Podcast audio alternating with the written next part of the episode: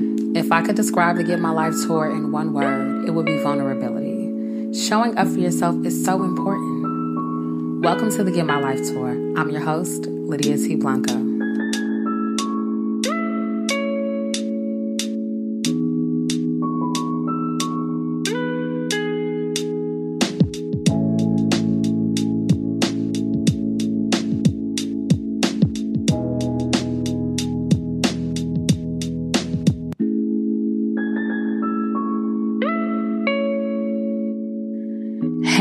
And welcome to the Get My Life Tour. It is me, your host, Lydia T. Blanco. And as always, I am so excited that you decided to show up for yourself and take center stage in your life. If this is your first time, welcome to the Get My Life Tour. Thank you for joining us. Shout outs to you. And look, if you've been on tour with us since day one, day 30, or yesterday, welcome back to the Get My Life Tour. It is a pleasure for you to be here and to show up for yourself. Y'all, I am so excited. I already said that, but I don't think you understand my level of enthusiasm because I haven't introduced today's guest. But once I do, you will know why I am so hyped. But I also have to start by saying that this stop on a Get My Life tour is about to be very intimate and it is going to be extremely resourceful and timely because, as you know, I, I stand for women. I stand for Black women. And today's guest is going to give you something that she has yet to share with a number of people. And I'm extremely grateful. So, if you're wondering why I'm giving you this long disclaimer, I'm speaking slowly and inflecting, it's because we're going to talk about not being the only one as it relates to Black women, fertility, in vitro, and miscarriages in life. So, without further ado, I would like to intro our guest for today. And she is a soror of mine, a mentor, a big sister, a friend. I am her reverse mentor. And her name is Alisa Gumbs. Hi. Today's guest is Alisa Gumbs. She is a journalist extraordinaire. She's an editor. She's actually the executive managing editor at Black Enterprise. And she is responsible for planning, creating, and executing across the company's print digital events and broadcast platforms, or let's just call it all digital. Alisa Gumbs, welcome to the Get My Life Thank tour. you. I'm so excited to be here. I feel like, you know, I've been when you're playing double dutch and you standing outside the ring waiting to get in, like you you are amped on on that intro. I'm like, okay, it's just it's just me. There's we don't need all of those words. It's just me.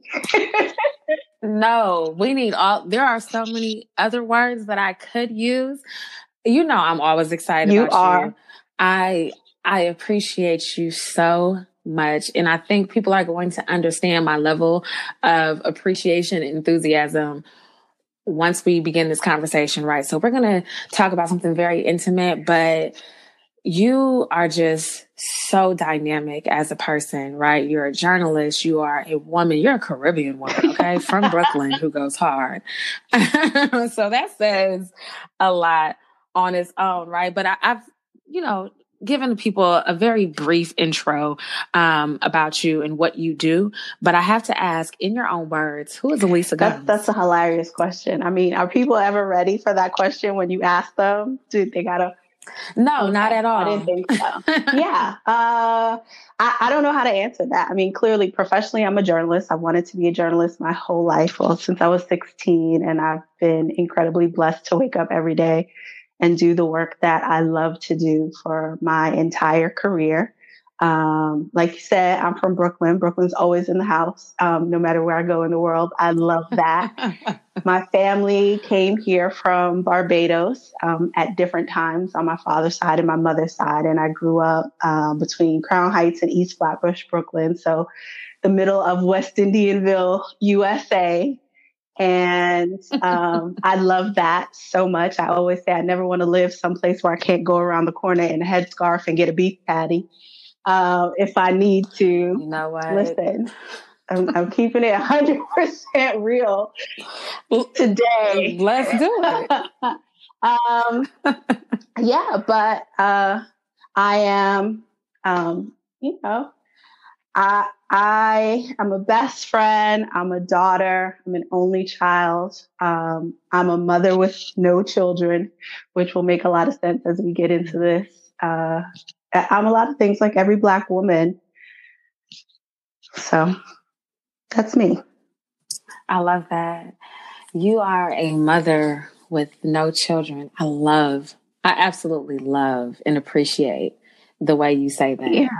You know, tell us more about that. Like, how did you find a language to describe yourself? That oh, that way? took a long time. Um, so I've known that I wanted to be a mother um, even longer than I knew I wanted to be a journalist. I think I was like 12 when I knew that I wanted to have children um, one day. But I was also you know, the good girl. I did everything the way that, you know, it should be done. And so in my mind, I was going to have these children after I was grown and married and I was financially prepared for them and all these other things. Um, I got married when I was 33 and my husband and I had talked about starting a family one day, but neither of us was in a particular rush. He really wanted us to have some time together to be just us. And I really wanted some time to prepare for, for bringing children into the world. Um, you know, the managing editor in me wants everything to be lined up, um, imagines the obstacles before they come. And I was like, well, we live in a one bedroom apartment now. We got to get a place with a, a, room for the kid and we got to do this and we got to do that. And so, you know, here I am getting my ducks in a row and doing what, um, you know, the world tells you you're supposed to do, um, to do it the quote unquote right way. And we decided to start trying um, three years after we got married. We, we had a new condo, a second bedroom, and we had had some time just together. And I was 36 at the time. Um, and I didn't think that that was, you know, late to be starting. I was like, it seems right on mm-hmm. time in, in our life. And we tried on our own for a year and nothing happened. And so at my next GYN appointment, I, you know, I told her that I wanted to get pregnant, that we'd been trying on our own for a year. And like the look of like shock and horror on her face was the, the first mm. step mm in what was a very long process. And she was like, What do you mean? You've been trying on your own for a year. You should have come to me six months ago and you're over the age of 35. And like, you know, like the alarm bells started going off. And I was like, um, okay. So she referred me to, uh, I don't even know what the proper language for it nowadays is, but everyone I know just calls it a fertility clinic. And um, mm-hmm I went, I had an initial visit and um, I went with my husband because they've got to test both of us to, to see what's going on. And, and that started the poking and the prodding part of my life. So, um, the very first set of blood work they did, they took 17 vials of blood from me. Wow. I have never seen that many wow. vials laid up somewhere. Um, and they ran every single test that they do. They check all your genetic markers and they look for this and they look for that and they look for the other. Um, and, and everything seemed okay. So then it was time for the physical test and they sent me off for this test where, you know, they basically scan all your insides and they inject you with dye to see where it goes and they put you in some very uncomfortable positions and um, you know, that was back at the beginning of the process. So, you know, there was still some trepidation on my part to walking into a room and taking down my pants and letting everybody, you know, in. um, but wow. at that point, they they learned that I had a blockage in one of my fallopian tubes, and so um, the dye would only go through on one side, which meant the eggs were only coming through on one side. And Hmm. So that was the reason that they thought I was having trouble getting pregnant. And at the time, my insurance didn't cover IVF. So they suggested the next step in the process, which is IUI or intrauterine insemination, which everyone knows of as artificial insemination. Insemination. So, mm-hmm. um, basically, a cycle would go like this: the day I get my period, I've got to call the fertility clinic and let them know, and they schedule me to come in a couple of days later. I come in, they take my blood, they do a vaginal ultrasound. They start me on medications to increase the size of the eggs I'm producing, and to increase the number of eggs I'm producing. And every three days or so, I come back to the fertility clinic and they take my blood and they do another vaginal ultrasound and they take a look at my eggs. They measure them and they tell me, oh, it looks good. You got this on this side and this many working on this side. And here's the size. And when they get to the right size, I take a different medicine that mm. is supposed to um, tell the eggs that it's time to drop now. And when that happens, then my husband goes in, gives them his sperm, and it goes through a chemical washing process. And then they inject it into me. And I go home and wait with my fingers crossed and, and see what happens. Um, that's like the short version of it. The emotional version of it is that, um, you know, your entire life changes. Um, really your entire life. You're, you're supposed to treat your body as though you are already pregnant. So you can't do any high impact activities because the medicine that they're giving you increases the size of your ovaries. And apparently there's a chance that they can flip upside down. Um, you know, I didn't smoke, that's isn't it? I was like, what do you mean? that, that's even a thing that can happen in your body. But, um, you know, I didn't smoke, but if you did, you couldn't. You have to cut your caffeine. You can't drink. Um, you have literally given over your body in the way that you would if you were carrying a child, except that you are not um, wow. which for someone whose greatest wish is to be carrying a child uh, is a really difficult thing to come to terms with and to manage and also to explain to other people. I mean, I just said every three days I'm getting a blood test done. I would go in the morning before I went to work. So I'm showing up with band-aids.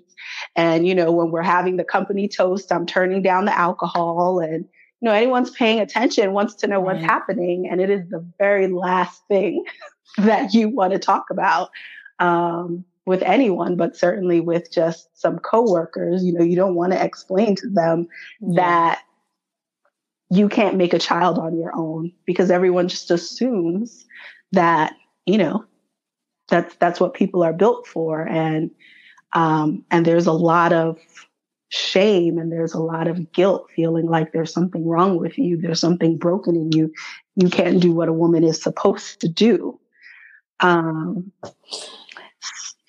you know i just have to go back to the moment where you said the look on the doctor's face changed yeah. right you didn't have the information she thought you should have had six months prior and in my research, I found that a lot of Black women, especially, don't have the adequate amount of information about fertility. You know, we automatically assume because we have ovaries, because, you know, we are women, we are able to reproduce. And that's just not the case. In that moment, when you saw her facial expression and you, you've gone over the process so eloquently. So thank you for breaking that down. But what went through your mind when you heard her response and when you saw her face and what did that do to you you know at that point i think i still had some like some level of resilience around me. I, I was mm. like you know okay well, so we'll we'll just go do what what you say we need to do. Like it's okay. It's it, it's only been a year that we've been trying and it takes people time and okay so i'm six months late coming to you but like you know just calm the F down. like, you know, at that point, um, but then when I got to the fertility clinic, again, um, I was over the age of 35. So they were like, well, you know, this would be a geriatric pregnancy.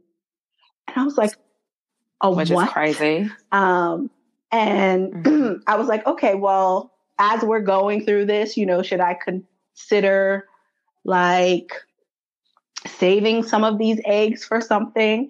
And the doctor was like, oh no, like the time has passed for that. Like if you wanted to save some of these eggs, you should have done it when the eggs were good. You know, you have 37 year old eggs.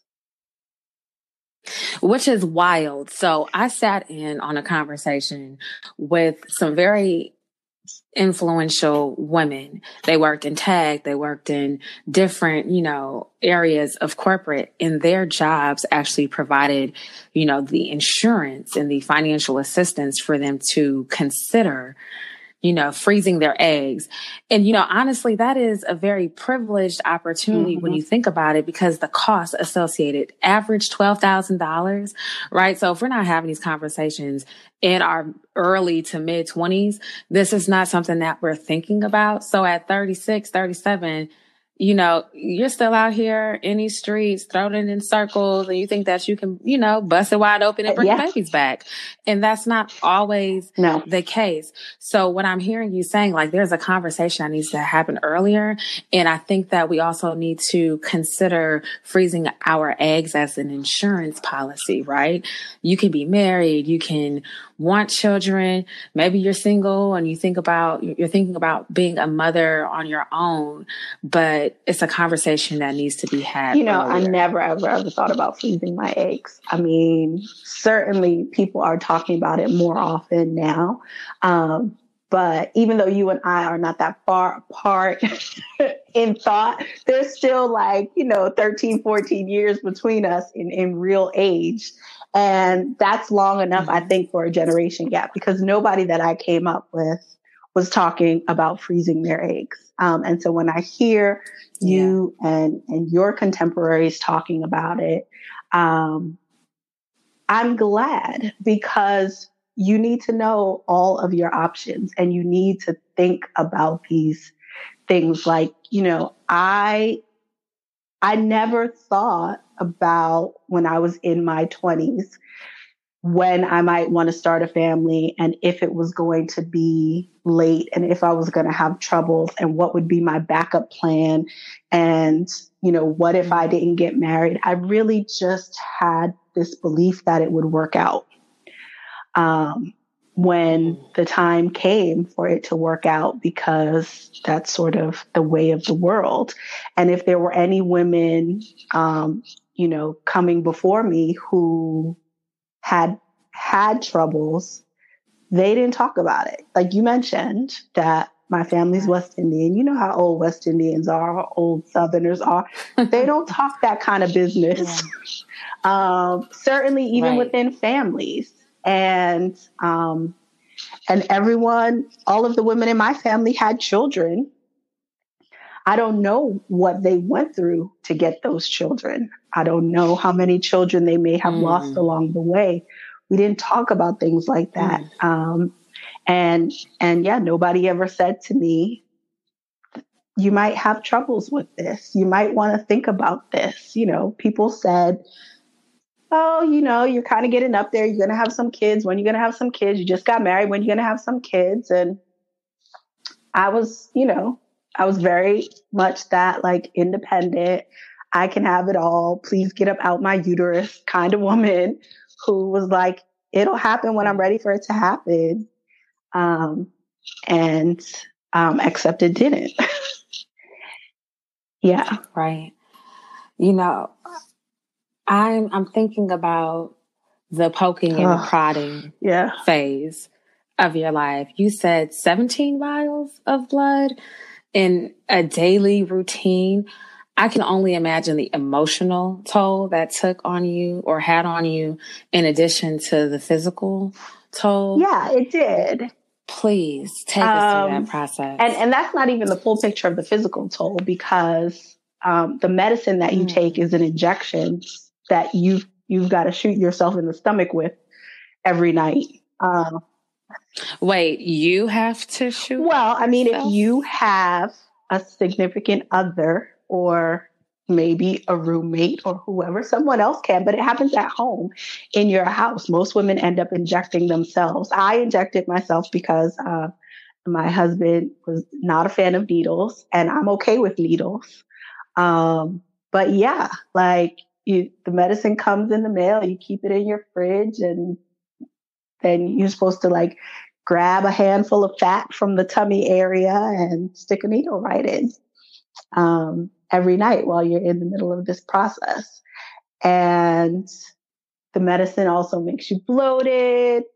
Um, your hormones are all over the place because you're you're changing, you know, uh, the balance of hormones, and it physically it's it's a huge toll. Um, but you're right, the emotional toll is so much more than that. Um, it is, I'm not even sure I can put into words what it's like to go through a cycle of that and then wait mm. and pray and pray and pray that your period doesn't come. And on the day that it does, there were always tears. Um, Mm. And and there's a fertility clinic who knows more about your schedule than you do, who's calling you on the phone to be like, so what happened today? and um, there were more than than one time where my husband was like, "Are you sure you want to keep doing this? I can't watch you go through this every month. Like, I can't. Mm. It is heartbreaking." Um, and it was just as heartbreaking for him as well. I mean, he wanted a kid as much as I did, but at that point, you know, you are physically bearing most of the weight of this. Um, and I, I really have to say that you talk about the privilege of, of companies who provide egg freezing services, but, but I recognized even when I was going through it, as hard as it was for me, that I was privileged. I had somebody to go through it with me. And I had a company, even though they didn't cover IVF, they covered IUIs. And I had some hope. There are women who are out there with no health coverage for this, who are scrimping and saving and side hustling and going into debt, um, trying to make this happen, right. and who are doing it without any emotional support. I mean, my husband didn't have to come with me every single time that I went um, to get a blood test and a vaginal ultrasound, and uh, but he was there, and um, you know, it is, I'm sure, a very very different process emotionally when you got to figure that all out on your own. Right. And thank you so much for offering that perspective because as you are saying so eloquently, it can be a very lonely process, right? Even when you have some there, someone there for you, but even, you know, more so when you don't. That, oh my goodness. It is so intriguing and it's also so eye opening to hear about your experience because you just never know what someone is going through um, as they pursue motherhood or fatherhood. You know, I had um, a friend from college um, who's a guy, and he actually created an entire blog with his wife about him being um, someone who was, yeah. you know, challenged in his pursuit of fatherhood. And I was like, whoa, I forgot that men could have these challenges as well. Yeah, absolutely. Oh, and the way that it's so all much. set up, I mean, the first question that somebody asks you when you tell them that you're going through it is they want to know, like, well, who is it that can't get pregnant? Is it you? Is it him? Um, and I'm like, this, this is not a blame game here. I mean, like, mm. literally, um, I remember he told me a story that my mother in law had had it out with one of her friends. Um, you know, even uh, my in laws didn't know that we were going through this, but we had been married a couple of years. We didn't have a mm. kid yet, which is very un West Indian for us. And so one of her friends had said, you know, to her, well, you know, uh, this daughter of yours, do you like her? Is she good? She hasn't given your your son a kid yet. And I'm like, oh, wow. oh well, the the entirety of my value now is in whether I have produced mm. a hmm. child or not. Um, and but as angry as you get about somebody saying that, like it hurts because you feel that inside too. Mm. You know what I've learned in conversation with you and with a number of, you know, my close friends is that we have to be mindful of what we ask we women sure about their bodies because you just never know. I remember very vividly being in a grocery store one time and someone asked the woman in front of us like, "Oh my goodness, how many months are you?"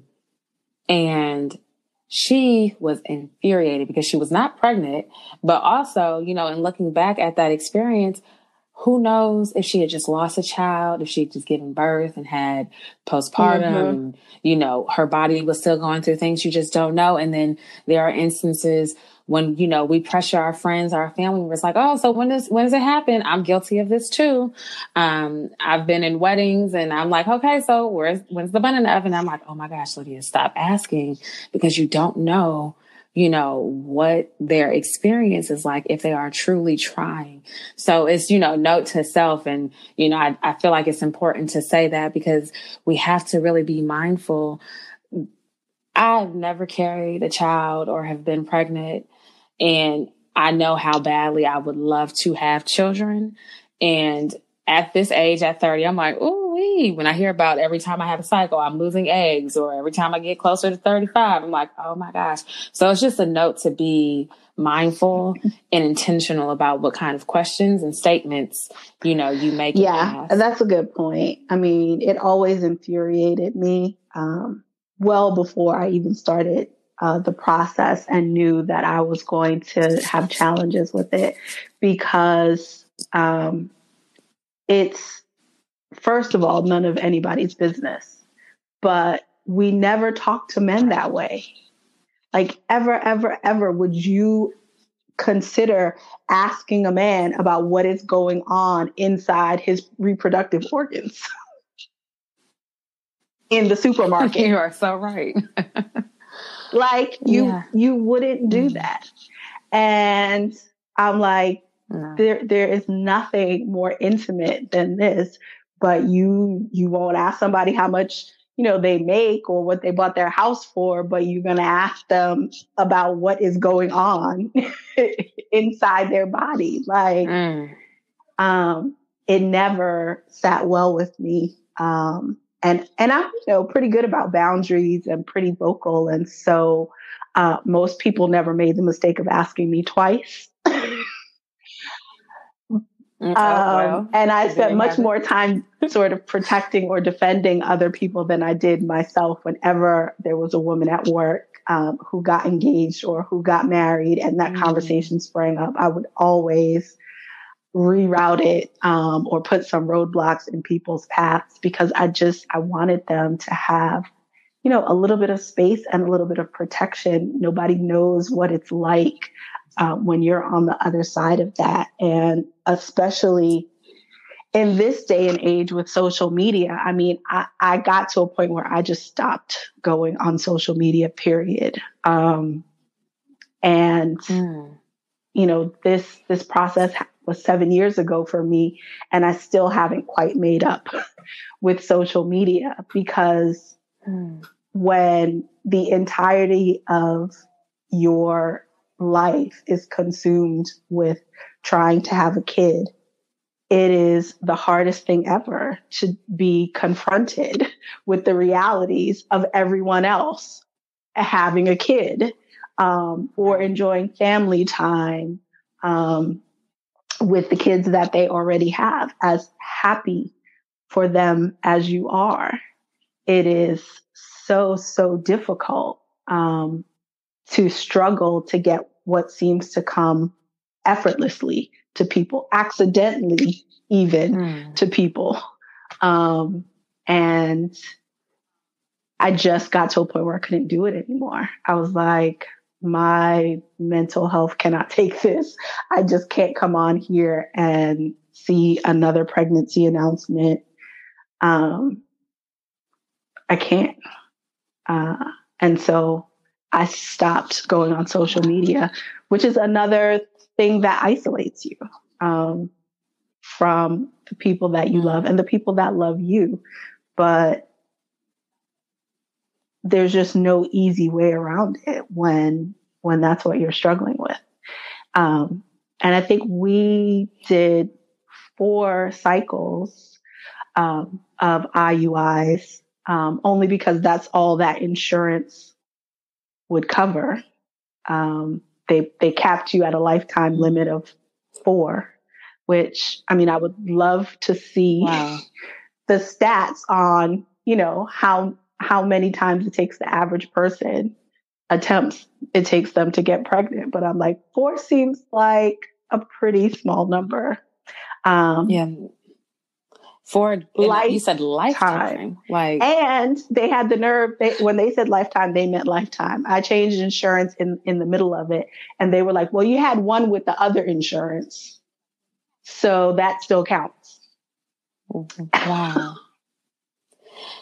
That is mind blowing. You know, I was doing a little bit of research and the National Institutes of Health, you know, have, has reported that Black women are almost twice as likely to experience fertility challenges than white women. And they seek medical help for it half as much. When you hear things like what you just said, you wonder why, you know, right? And about 15% of white women between 25 and 44 seek the fertility treatment compared to 8% of black women. So there's so many underlying issues, access, education. And then when you do have insurance, how are you able to further seek treatment when you're being, you know, turned around? And then, of course, the cost, right? I can't believe they told you that like okay you've already maxed out uh, i'm still alive like is there no hope for me what kind of information yeah, is that they, it, you know it's another area where we've got huge disparities um, and mm-hmm. Uh, mm-hmm. they were they were very obvious to me while i was in the fertility clinic i mean I, I don't know if it was really a ritzy mm. place or not. It was on the upper east side of Manhattan and um, by the clientele. It seemed like there were a lot of um, high powered women there. Um, there certainly were not a lot of women who mm-hmm. looked like me. And um, even with insurance, the bills add up. Um, anytime you've got to go, you know, to a doctor four, five times in a month, the copays alone. Wow. And you know, certain things are covered and certain things aren't covered and certain things are covered at this percent. And um, it, it's really like Byzantine trying to figure out the system. Um, and when we got to the point that they uh, cut us off, we did an appeal um, that the doctor had to do, lost that appeal, and um, the doctors were like, okay, well, what what we can do for you still though is um, we can take you all the way up through the process. We just can't do the insemination ourselves. So that's like another crazy loophole in, in the insurance process. So it'll still Whoa. cover. So does that um, mean? you know, your initial visit after you get your period and your every three days visit. Um, and you still there? Okay, good. I am. I am. I'm literally just massaging my eyebrows because I'm I'm oh yeah yeah yeah. So it'll still cover your meds. Um, so they'll get you all the way up to the point where they'll release the eggs, and then they're like, okay, now go home and have sex, and try to do it on this day and on that day, and again on that day, and hopefully it'll work. My goodness. I can only laugh about it. time cons- like I'm just like, whoa. Yeah. That, that that's what wild. happened when um, when we ran out of um, out of IUIs that they would pay for.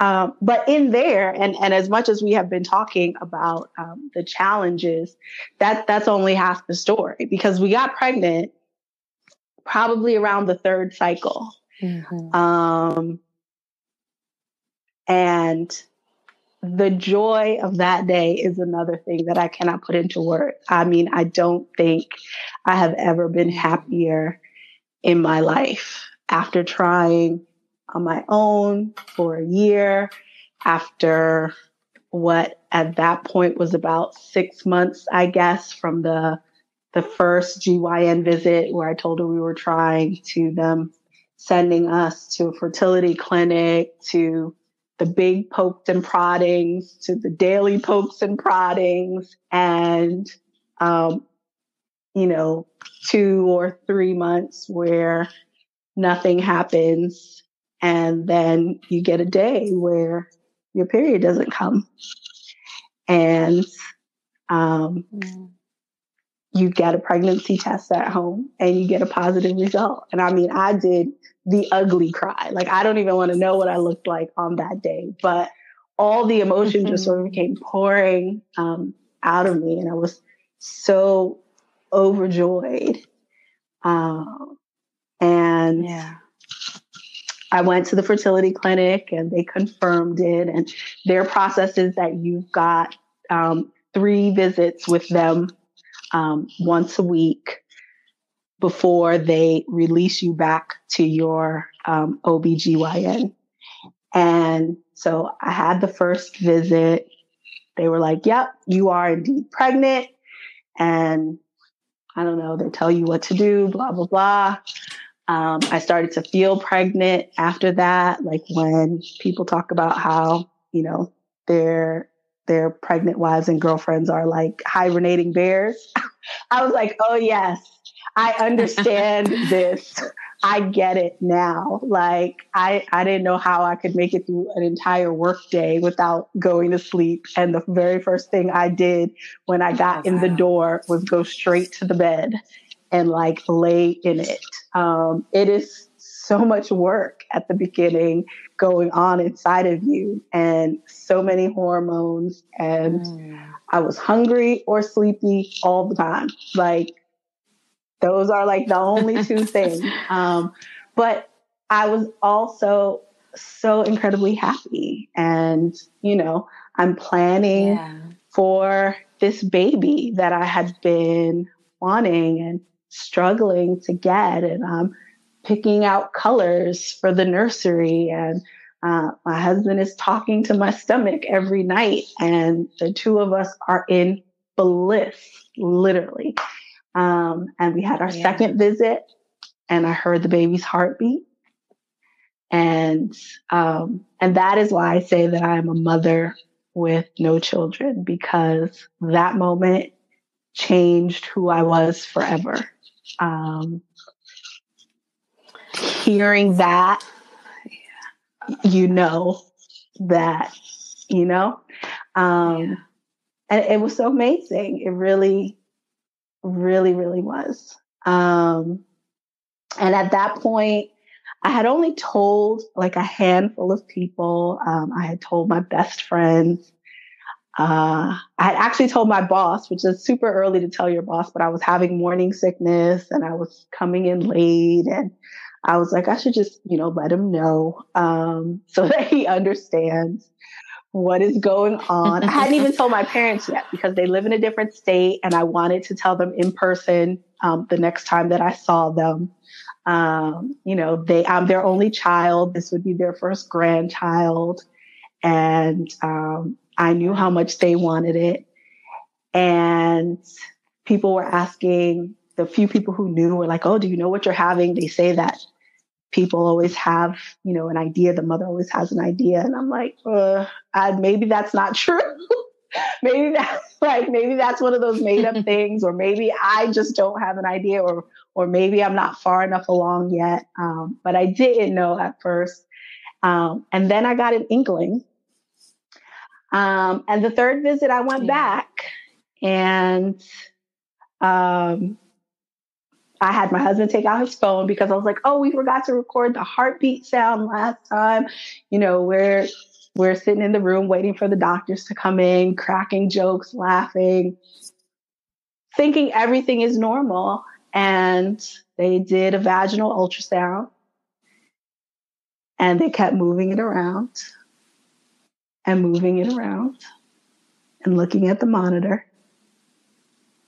And I knew that something was very, very wrong.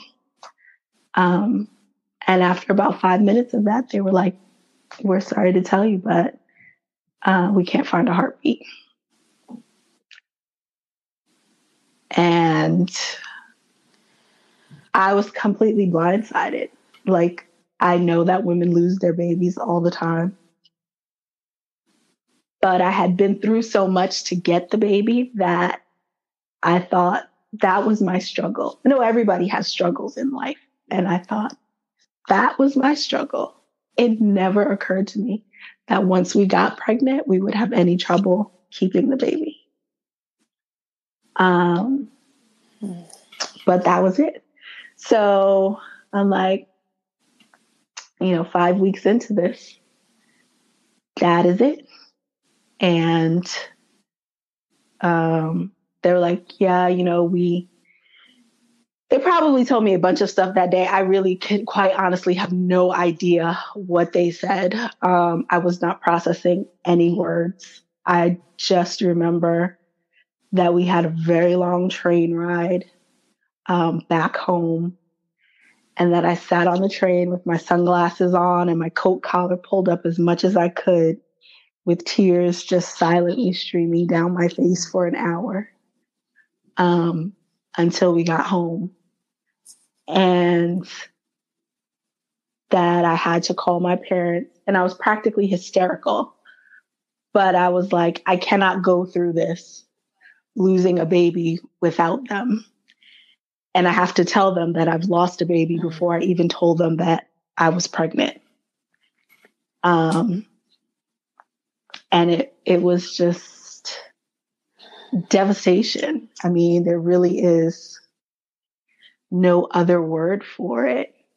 Um, but that.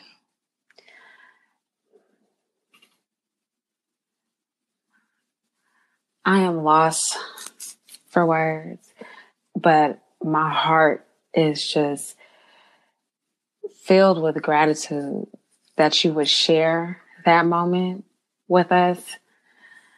And oh my gosh, I just want to just give you a huge hug right now. Like I'm like my arms extend to Brooklyn right now from the Bay Area. There, oh my gosh, you shared so much. Look, Lisa. You know, the only thing that brought me oh hope gosh. during that time was that I knew other women who had gone through this and they were amazing in terms of reaching out to me, holding my hand, um, and trying to get me through it. And, and in one of the rare times that I was on social, um, a girl that I went to high school with, and I wasn't even really close to her, had posted something and mentioned a miscarriage. And she mentioned it really, um, you know, it wasn't a post about having a miscarriage. It, it was just sort of thrown in there. Um, and in the past, I would have been really judgmental about that. I would have been like, that's your personal business. It's TMI. You're oversharing. It's too much for social. But it really was like a lifeline. Um, and I, DM'd her mm. and we started chatting. And I was so grateful that she was open about it and that she said it in a way that really normalized it. Um, and I realized that there there are people out there suffering in silence, people who need to hear this, people who need to know right. that as awful as it is, there's another side. you can get through it. Um, and it takes a lot. Most definitely. This was, yeah, seven years Right, ago. you, one of the almost thi- now. I couldn't have had this conversation with you then, or a year after, or two years after. The healing for this, it takes a lot. you know, you leaned into support, right? You you had your best friends, you know, you had your parents, and it's not hard to to open up. I mean, it's not easy, excuse me, to open up. You said it, it took years for you to have this conversation. What was it like, you know, after seeing that post? Did you feel a little bit more, you know, open to sharing with your family about what that experience was like and your, your close friends? Because it's so intimate. You know, you, you're speaking so, you know, eloquently about it Yeah. now, but I could only imagine. Yeah, the answer to that is no. and I wish I could say yes. I wish I could. I mean, Hmm. looking back on it, I didn't deal with it in the healthiest way at the time. Um, Mm. but I had never experienced anything like this, and I didn't know how to deal with it. Um, it took me years to realize that what I had basically done was stop talking. Like I stopped talking. It started with um, the fact that I didn't feel like most people could understand what I was going through. Um, that even though I was going through it with someone else, uh, people grieve differently. And the way that I grieved and the way that he grieved and the timelines for whatever individual stages of grief that we were in didn't line up. And so I stopped talking to people who didn't understand. I stopped talking to the person who did understand. And I didn't have the words, even if I had talked. I, I didn't know how to process it myself. Like I didn't know what I was feeling other than intense pain. Um, but there were so many layers to it that that I, I know now. Um, but at the time, I didn't. And so even though people were there for me, um, I just sort of kept like moving through my life as if everything was okay. Um, the week after Mm. he found out, I had to go in for a procedure to remove the rest of the pregnancy, which brought up all kinds of conflicting emotions in me because, on the one hand, I was like, well, you know, I have what's left of a fetus inside of me. It's not alive anymore. And I want it out as soon as possible. And on the other hand, I'm like, I have what's left of my child inside of me and I want to hold on to it as long as possible. Um, neither of them are rational, but it doesn't matter. Like, that's what you feel. And so Right. I think I took like two days off of work. I didn't even take a long time. Um, and Oh my. I had a I had an employee who was um, who was leaving the company, and I came in while I was out on those two days to throw her a going away party. My goodness. That is so Alisa Yeah. like. I was like, listen, I had already planned it. It was already scheduled. I, what am I going to do? Tell the whole company the party's canceled because I had a miscarriage? Um, You know, I have to stop you right there because now I need to to really ask you about your healing process, Mhm. right? Because so many of us do that. We don't show up for ourselves when we need us the most. You know, nothing seems to slow you down. Like nothing, Alisa. I feel like I've known you for like 400 years, even though we haven't been alive that long. But one of the things that I know is that nothing has seemed to slow you down. What what gave you permission to sit and reflect and heal? Was it you? Um, was it you know your son? What what was it? Because you you showed up and you threw this going away party i know.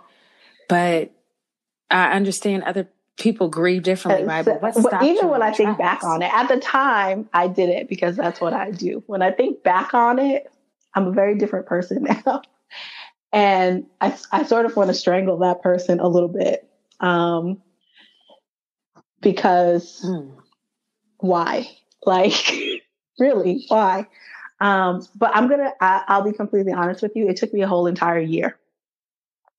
I went on like that for a year. Mm. Um, and, and, and I wasn't trying to ignore my pain and I didn't think that I was ignoring it. Um, I thought, well, you know, um, this awful thing happened, but, uh, life goes on and um, you know, when the, the, the fertility clinic is asking you, you know, do you want to try again? When are you going to get back on the horse? You have to wait six weeks uh, for your body to become fully unpregnant. I know that's not the technical terms, but for your hormones to go back to normal and everything. So, so you've got this built in. You you are not. You can't start this process again in six weeks. Um, and looking back, I'm like, I wasn't emotionally prepared to restart this process in six months. Um, but in six weeks, I tried. I was like, "Yep, okay, we're gonna we're gonna do this again. Just you know, let's go." Um, and I think I probably made it through two more cycles before I was just like, "I can't do this anymore." Like I, um, I don't have the emotional capacity to do this, and I need to stop. Mm. Uh, but I kept up with the outside of my life. I got up every day and I went to work. And mm. if you mm. didn't know me that well, then you didn't know that anything was wrong. Um, but on the inside, everything was wrong. And I was losing interest in everything. And I didn't want to go to work in the morning and I didn't want to get out of bed in the morning and I didn't want to answer the phone when my friends called or texted. And when it got to the point that I didn't even want to get in the shower, I was like, all right, um, mm. we got to do something here because you've been doing this on your own for a year and you are no better than on the day that this happened. Mm. And quite honestly, I thought about my aunt. Um, I had an aunt who had died right the same year that I got pregnant. But her husband had died 10 years before she did, and she was never the same. After he died, she was always my most mm. social aunt, she used to have a life. She used to have friends. She used to go out and do stuff. Um, and after her husband died, she went to work. She came home, and that was it. She got into bed. She watched TV, and that was it. She wasn't herself um, ever again. And her husband died relatively young. She died relatively young. Um, and after she died, I kept thinking to myself that, you know, you have no idea how much time you have left. She had no idea that she was going to be miserable for the last 10 years of her life. Like, I don't know if she ever thought to herself, I'm going to get through this. I'm going to get over wow. this. I'm going to be happy again one day. But if she did, she never had that chance. Mm. And so a year later, when I realized what I had become, I was like, I I don't want that for myself. I don't want to get stuck at this point in life um, like my aunt did, or like I see on TV. If you ever watch Hoarders, I know this is a an odd thing. But, you know, yeah. I used to watch Hoarders. And when I first watched it, I just, you know, I think it's just like, you know, dirt porn or whatever you want to call it. But um, you're like, how could people possibly live like this? but at every point, at, in every episode, there's a point where you realize that person was traumatized, like somewhere in their life. And you can trace right. all of this back to that. Um, it's like their life stopped during that point, and then all this shit just accumulated around them. Um, and I didn't want that. Mm-hmm. So I decided to go to therapy. Um, but it took me a whole year, and it took me getting to the point where I was like, I have no joy left in my life, and I'm just moving through the motions. And um, but I got to do something. Uh, so I went to therapy. And you know, how did that help you show up differently? It, it's made a yourself? ton of difference, but it's not an overnight difference. um, it was it was my first time going to therapy. Right. I didn't really know what to expect.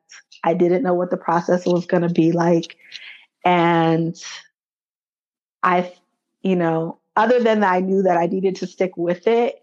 I would have like given failing grades to all of my first few therapy sessions because I'm like, I'm just sitting here crying. like, I really, I like, I'm,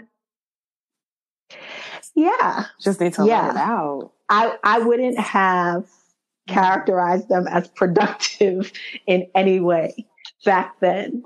But you have to go through that. Like you you have to get it all out. And then you have to sort out like mm-hmm. what's left.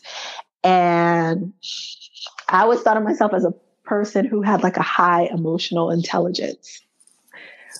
But when my therapist would ask me mm. what I felt about stuff and I would answer, he would be like, No, that's what you think. I'm asking you how you feel. Oh, that's good. And I was like, what do oh, you mean? Good. I just answered that question. And it took me a long time to learn that I didn't know how to recognize my feelings. Um, and I didn't know how to name them all. I didn't know how to sort them all. And I'm like, you know, mm-hmm. other than being like, look, I feel crappy, I feel bad, I feel whatever, I feel overwhelmed. Like to be able to pull apart the fact that I'm grieving over an actual loss and I'm grieving over the loss of yeah. the life that I expected to have.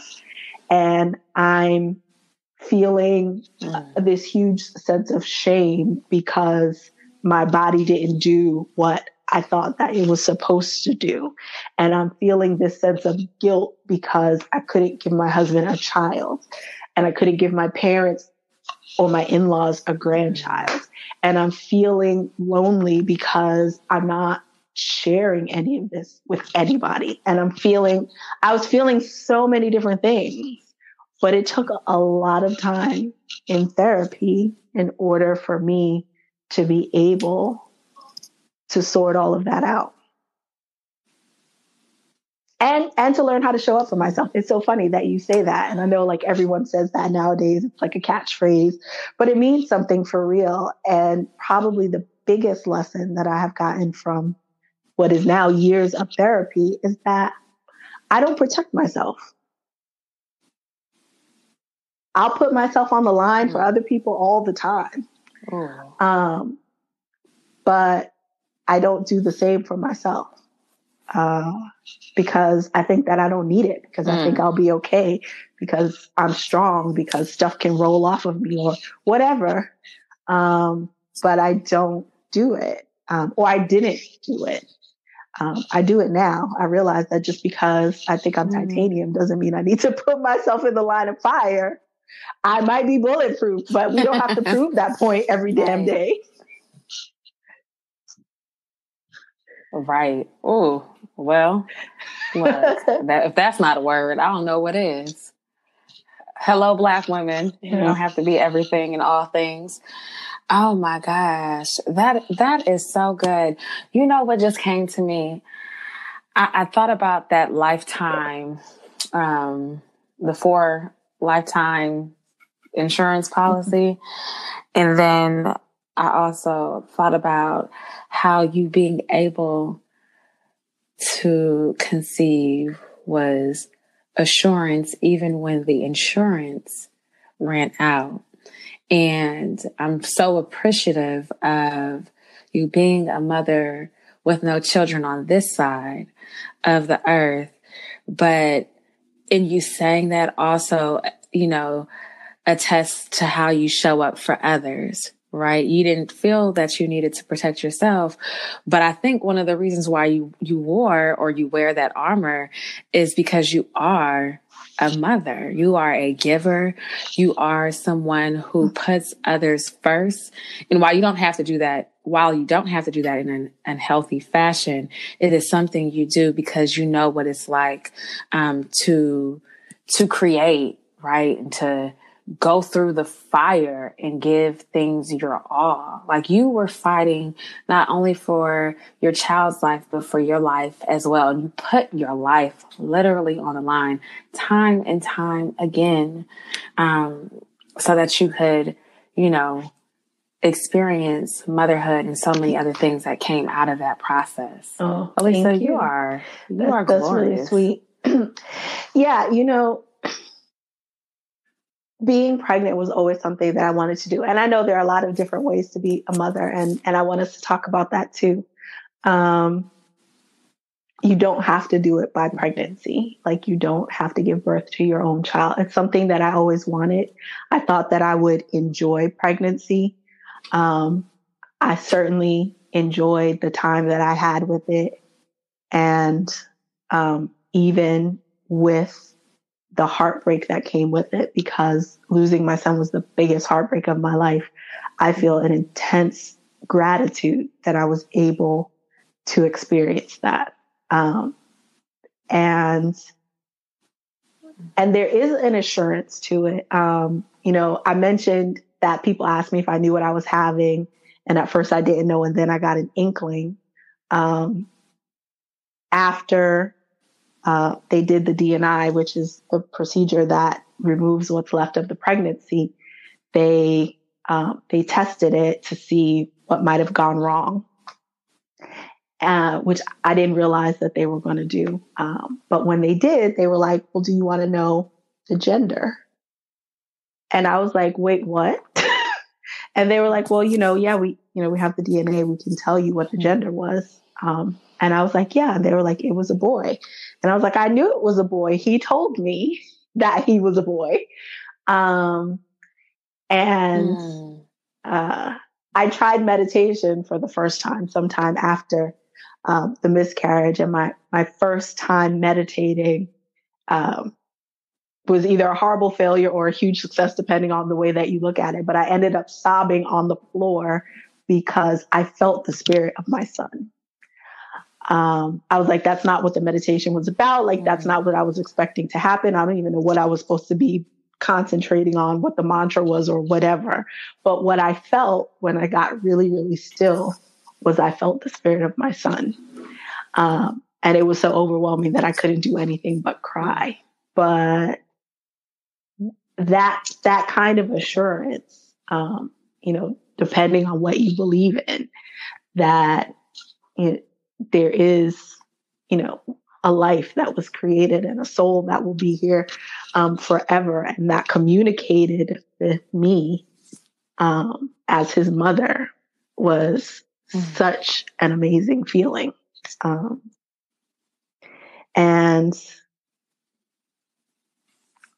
something that that I hold on to um, forever, which is why, you know, I said I'm, I'm a mother with no children because I very much do feel um, like a mother. And, you know, it, it's not an easy thing to explain to people when they ask me if I have kids. I just tell them no. Uh, nobody, you know, it's like when people say, How are you? They don't want to hear how you really are. you know, when you first meet someone, they don't want to hear right. um, this story. But for me, um, yes, I have a son. I just didn't get to birth him mm. and I didn't get to meet him yet. Mm. I you am. are a godmother. This woman buys uniforms for little boys online. like I wish I was your godson sometimes because he's lit and um like you are a real godmother. People use that term loosely, but it's something that I've seen you take very seriously. You are also a cousin. Yeah. right? You know, as black folks with like, if you too old to be my cousin, like real closely, you're officially my aunt, right? Um, and you take care of that adorable little boy so well. You know, how are you able to, uh, oh, I don't even want to ask you, how are you able to, right? What does it mean to you to be a part of the lot, their wow. lives the way that you are? It, it, means everything. So I had a lot of conversations after the miscarriage about what I was going to do um, in terms of having kids. Um, and I got a lot of unsolicited advice. I, I, got a little bit of solicited advice Uh-oh. as well. Um, you know, but but you have decisions to make. Like I said, um, I originally jumped back on the horse to try again. And I realized that I was in no shape to do that. And I stopped. Um, and by the time that I started healing um, enough to consider it, uh, my marriage was falling apart, quite honestly. Um, and I'm now divorced. But there were people at the time who were like, well, that's okay. You could still have a kid with him. I'm like, I, my, I'm in the middle of like literally my marriage is falling apart. And you think that I should just try to have a kid because my timeline's running out? Like, no. Um, or because my insurance now covers IVF. Hmm. Um, you know, in a cruel twist of fate. Uh, hmm. No. And then people are like, well, you know, you could do it by yourself. You could adopt. Um, and, and both of those things are true. But I just realized that my life really isn't set up for me to do it by myself. Um, you know, with all praise and respect of women who do. Um, but my life isn't set up that way. And I don't think that it would be fair to a kid. Um, but there are so many ways to be a mom. And I thought about that for a long time, but Right. It took me a long time to really believe it. You know, it's one of those things that you say to yourself, but it still feels like the consolation prize. Like, okay, well, I couldn't have a kid, right. but I can still be like a mom. Um, it didn't ring true for for a long time, even though I was saying it to myself. It was like one of those fake it till you make it kinds of things. Um, but that's what's so amazing is there, you know, th- it, there's no lack of need for motherly love in this world. Um, right. Oh. and I, you know, I have people okay. um, close to me who have adopted. Uh, I have a sorority sister who is a foster mom. Um, I, I, have a lot of women in my life who are stepmoms. And, you know, I could walk in into my life tomorrow with a kid and you know, who knows? Who knows how I will be able to mother someone um, in this life. I I've I've not planned mm-hmm. a new strategy. I am having faith to see where it goes. But in the meantime, I'm loving kids that that are around me. I have three godsons actually. Um, yeah, and I think that I had to learn to step out a little bit and to sort of offer myself and ask for the things that I want because, you know, people who have kids, they're busy and they got a lot of stuff going on and they don't always think um, to include you in stuff or they don't always think that you would want to be a part of stuff. And so I have had to be like, you know, hey, if you need a break, I'm here and, um, you know, I can watch the kid for a while. Or if you need something, or, you know, hey, I, I got a free Saturday and do you want me to take the kids to the museum or whatever it is. Um, I used to to feel very um, self conscious about offering that, like putting the offer out there. Um, mm. But I had to learn to get over that because if what you want is to build relationships with these kids and to spend time with them, um, then you have to go after what you want. Again, it's your life.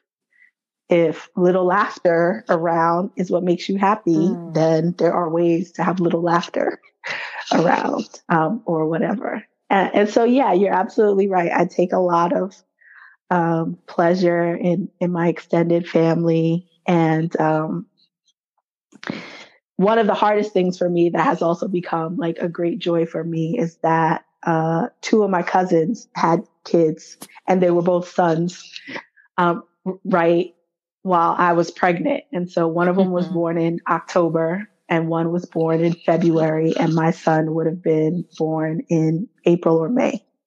Um, and it would have been like the three of them as cousins. They would have grown up together. And I loved that idea. I absolutely loved it. Um, so my son's not here, but the other two of them are still here. And I love on them whenever I can. Yeah. Um, and they give me a lot of joy. Yeah. My goodness you oh my gosh i i'm just so lost for words and i'm i'm okay with that because you are an expert of your experience and i am so i am really grateful that you have been attentive to your needs along your journey, right? And I understand that that's something that you've had to learn over time. It's also beautiful that you can celebrate others, that you can find ways to actively participate in their lives and really go for what it is that you need. You know, you said ask for what you need. You know, that those little laughs and kissing baby feet and biting their little thighs. I know I probably sound like a little creep, but those things are just so fun to do. And I think sometimes when we've had our traumatic experiences, we don't know how to continue to go for what we want. But you've really helped me even think about ways to show up for myself after I've been disappointed or heartbroken. And I really hope that those, you know, tuned in hear ways that they can keep it moving. Oh my gosh, it's so bold of you and very daring, but I'm also grateful that it's been very rewarding for you as well. And I think it's so divine that those blessings have come back to you in the form of little boys, right? Oh my gosh. Yeah, I, I think it's divine too. Um, when my cousin brought her son home, the one who was born in October, so I had the miscarriage in September.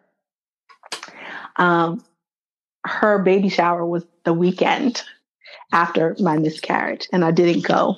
Um, and so she was the first person in my extended family that I told because I wanted her to know why I, I wasn't coming to her baby shower. Like that's such a huge thing. I would never miss it. Um, but I couldn't do it. Mm. And I wanted her to know why. Um, and so that that's my youngest godson. Yeah. She she made me his godmother, which I'm very grateful for. Um, but when she brought him home from the mm. hospital, she brought him over to meet us. I held him and he opened his eyes and he stared at me and I swore this boy was like looking through my soul. I was like, whoa. But I felt like he was carrying mm. a message for me. I felt like, you know, he was like, mm. okay, listen, my cousin, I met him. I want you to know, like he, he just wanted me to say hi to you for him.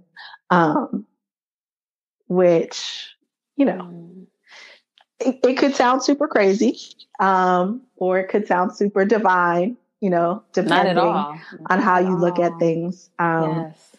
but I've always felt bonded um, to the two of them that were born that year in in a different way. And um, you know, it, it's difficult for me as they get older and I see each of their milestones and I see their personalities develop. And it's a constant reminder of what I lost.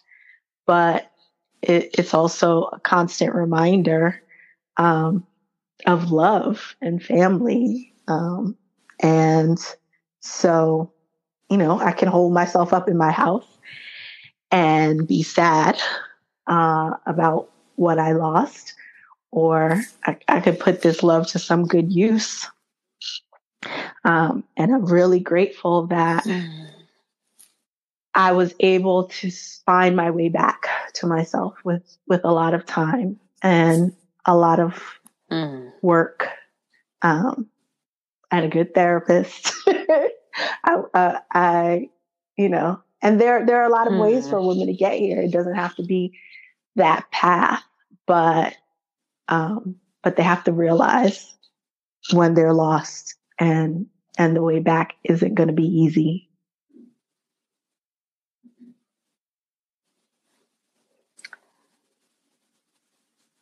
Oh. Oh my goodness. What? Oh my gosh. Alisa. Okay, I'm to edit out all my oh my goshes. You have to realize that you're lost and find a way to get back. Ah, uh, oh my goodness. Okay. Yes. Alisa. What, what? You said so much. Oh my goodness. I felt like this was like this conversation has been a huge reminder uh, to check in with myself, to be on top of my wellness, yeah, right, and my health as a woman, and to be present and available and mindful of how I show up for myself. And not just now, but later. But I have to ask you, what what is your love note to other mothers without children? Wow, that's a good question. And I never thought of that. Um, but but what what I want them most to feel is validated. I don't want them to feel incomplete, and I don't want them to feel um, like an outsider. I don't want them to feel any sense of shame. Um, you know, I want them to know that they're um, they're life creators and life givers, um, and they they are moms as much as anyone is a mom, and that you know whether they were able to bring a child into this world or not, um, and whether there's there's any physical evidence of that, which you know uh, it's like a double edged sword. For me, that was hard. I'm like there there is nothing on this earth that um, that shows that my son was here because he wasn't ever here on this earth. Um, the downside of that is that I know women who have had miscarriages later um, you know, who've had to bury their their children before they were even birthed, which you know is awful. Um, also, mm. but you know, whether there's any marker that that your child was ever here um, doesn't make your child any less real. And um, so I guess that would be my love note to them, you know. Yeah. Oh.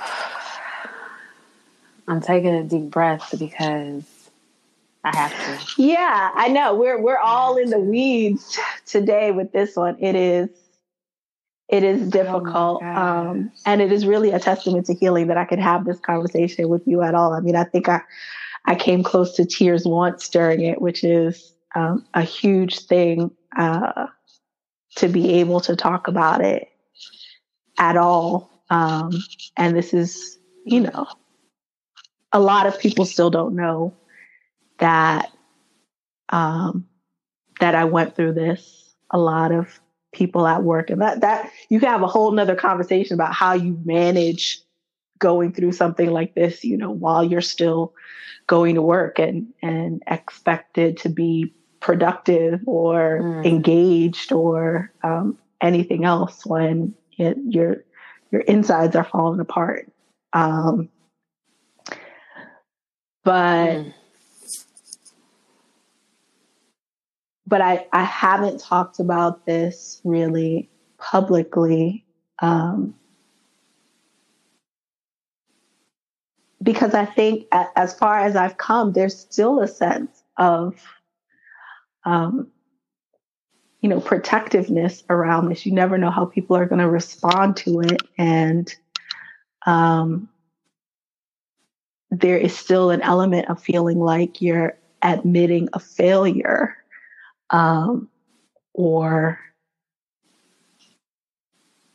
an element of embarrassment or um, you know i don't even have the right words for it but it, it's difficult to admit that you wanted something and you tried for something and no matter what you couldn't make it happen. That that is one of the hugest life lessons that came out of this for me because I never came across something in life before that I couldn't think my way or work my way out of.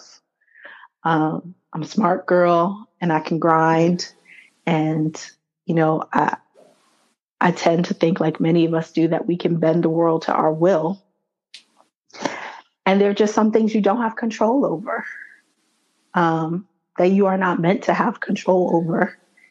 And, you know, it's humbling, but you're not in the driver's seat of everything. Uh, you're just not. And I don't know that I would have really learned that lesson any other way in life. Um, but but it is still a difficult thing, you know, to talk about publicly, it still feels like admitting that you are broken in some way. Um, even seven years removed with all the work I've done and the ability to talk about it. And so, um, so yeah, I never really imagined that I, that I would do a whole podcast about it and, and open it up to the world. Hmm. But I think that the more that we can talk about it, the more that women can know that it's common and the more that women can know that other people have gone through it and the more that women can know that not everybody goes through it the same way. Um, so however it is that they're going through it is okay, then the better off we're all going to be.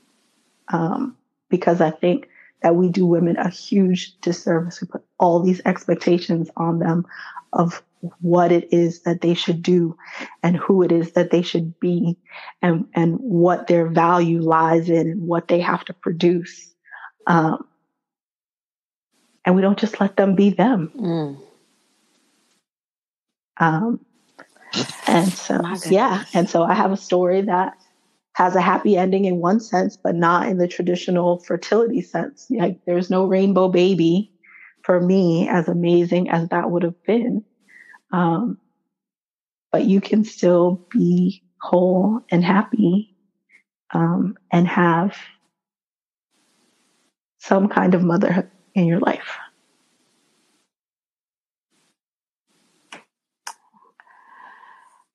You know, I appreciate your courage, you sharing your truth, and for showing up, truly showing up, right? I, I'd say this is a house rule lifestyle podcast and you showing up the way you you just or the way you are right is is what this is all about. I there are so many questions that life throws at us that we don't have the answers to. And I really feel in my heart that someone has tuned in and they are getting some answers that were just thrown at them. You know, or some, yeah, some answers that were thrown at them by questions from life. Like, Alisa, you know, it is so mind blowing to hear you say it almost feels like admitting to a failure. But the way that you've shown up, I'm just like, you just don't even know. Like, you, you, I'm lost for words. you are going to touch so many. Now you're people, making me emotional. And I don't even want to just say women. You, because there are so many of us who go through and we're just like, how do I get through this? Or what? I mean, at 30, I'm like, okay, well, am I going to be a mom? Am I'm going, I'm going to clearly be 30 plus years older than children if I birth them. But then I also think about the opportunity that we have, you know, as women to just birth so many other things. You know, I think that's one of the things I really want people to take away from this conversation is that even if it's not a child, there's so many things that you can birth and give life to. Um, and, true. you know, while there are many things that, you know, will never come out of us and we won't be able to hold if that's a child. There's just so much other things you can give life to. You give life to other women every time, you know, you give them resources on how to start a business. You give life or you provide for your godsons. You are a great best friend. Like the fact that you've had best friends for like, what is it? 30 years? years? 30 years? I don't know 30 years is okay. Alisa, when you see her photo, you're gonna be like, she's not old enough to have anything for 30 years. Um, but you've done so many great things and, you know, and hearing yours is about, you know, losing your child or not being able to, let's not even, I don't even want to say losing, right? Not being able to hold the child that you created. It just affirms that life goes on after mid, you know, after miscarriage, like you can still live and be fulfilled and hold true to the promises, you know, that you made to yourself. So thank you. I know that was a lot, but I just, I'm like, how do I get this out? Cause there's so much. Oh my gosh. Oh, Lisa. Well, I do. I, I hope that someone who needs to hear this hears this because um, it was a dark time for me. I had never experienced anything like that. Um, I, you know, had had loss. Everyone has loss, but it, this was just at a level that was unprecedented for me that I didn't know how to get through. I didn't know how to handle. Um, and I was grasping at any kind of straws that I could get. Um, and so the people who had gone through this, um, who stuck their hand back to pull me along, uh, deserve so much of the credit. Um, and, and hopefully, you know, I can be that for someone who's in the middle of the tunnel right now. Hmm. So we have come to the point of the tour where we have our mic drop moment. this is the opportunity for you to leave it on the stage. You've already given your note, your love note to Mothers Without Children. You shared so many precious moments and gems. And this is where you can leave it all on the stage I told you you can go from sexual chocolate to Obama out. Only you, Lydia. Only you. you Only you. There really are experts on this, and there are women um, who sadly have been through this um, many more times than me, or who have whose fertility battles have gone on a lot longer than mine. Um, uh, or who have been really vocal with this and really tapped into communities about it. Um, and I'm not that. I really can only speak from my experience and, and the couple of people who I know have been through this that I've talked through. So, you know, I don't want in any way to seem like an expert, but you we all have to learn how to be experts on our own lives and our own bodies. I was just about to say you are most definitely an expert of your experience. Okay? Yeah, so look. certainly of my experience. You know, um, yes. But um, and when you said mic drop moment, that's really what I thought about because that's that's what this is. Like, I know this is to get your life, and um, and and getting your life is hard. Fighting for your life is hard.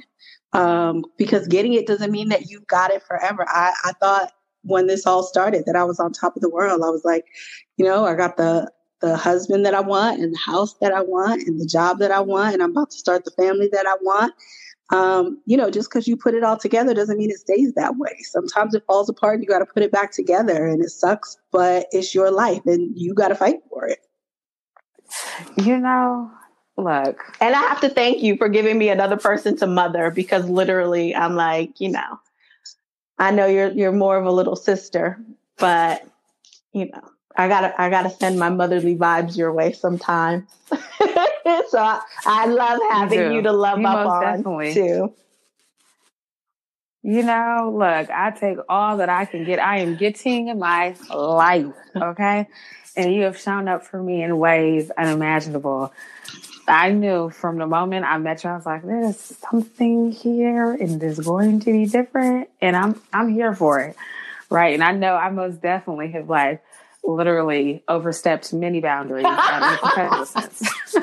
well, you know, for all your listeners, Lydia and I first had this conversation. Um, you know, I first opened up to her about my struggles with fertility and about my miscarriage. We were sitting in an airport of all places late night. Our flight was delayed. Yes. The only thing open in the terminal was Burger King. And so here we are, um, sitting at one of those like old dirty melamine fast food tables over Burger King chicken yes. fries. Talking about this. You know, and you you really got me thinking about decisions that I need to make as a young woman.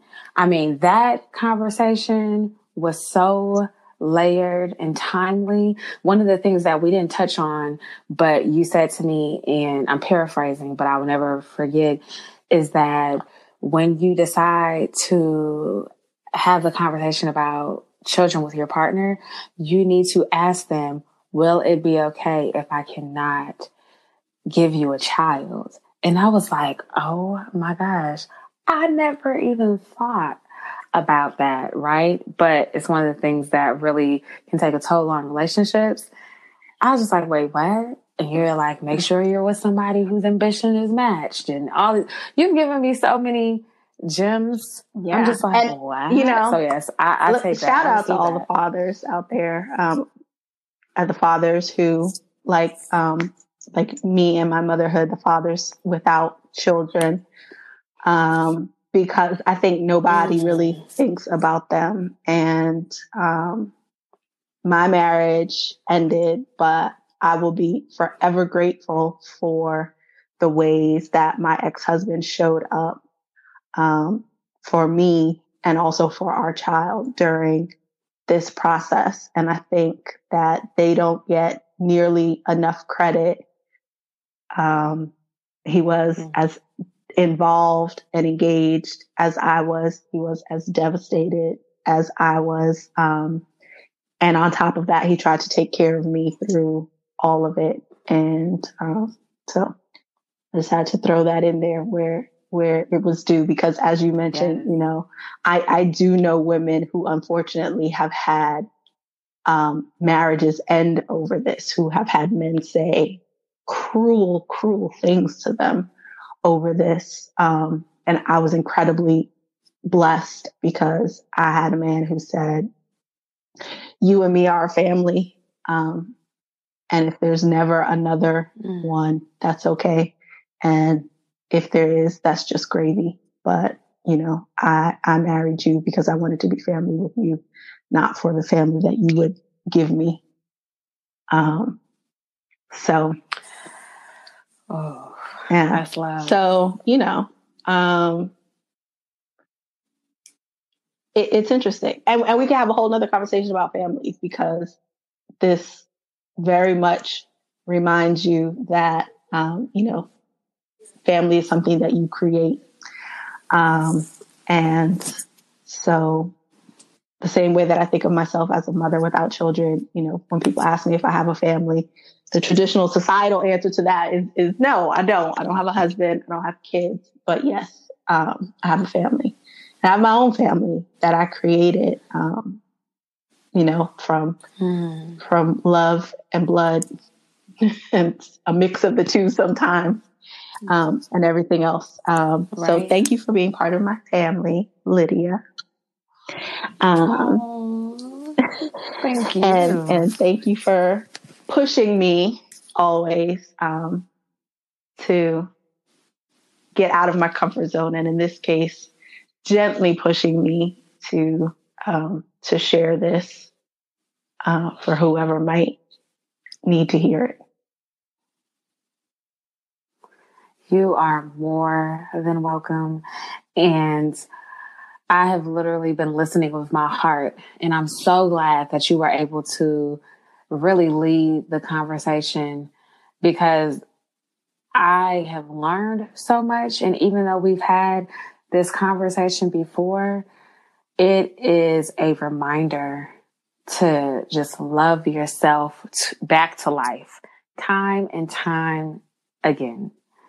You just do not know. And I keep saying that, but you just do not know. And to everyone who is tuned in and going to tune in, listen with your heart. Alisa, you have to tell people how they can get in contact with you because I know people are going to be jumping in your uh, DMs and or sliding your DMs and trying to email you, follow you. You know, tell people how they can stay connected with you.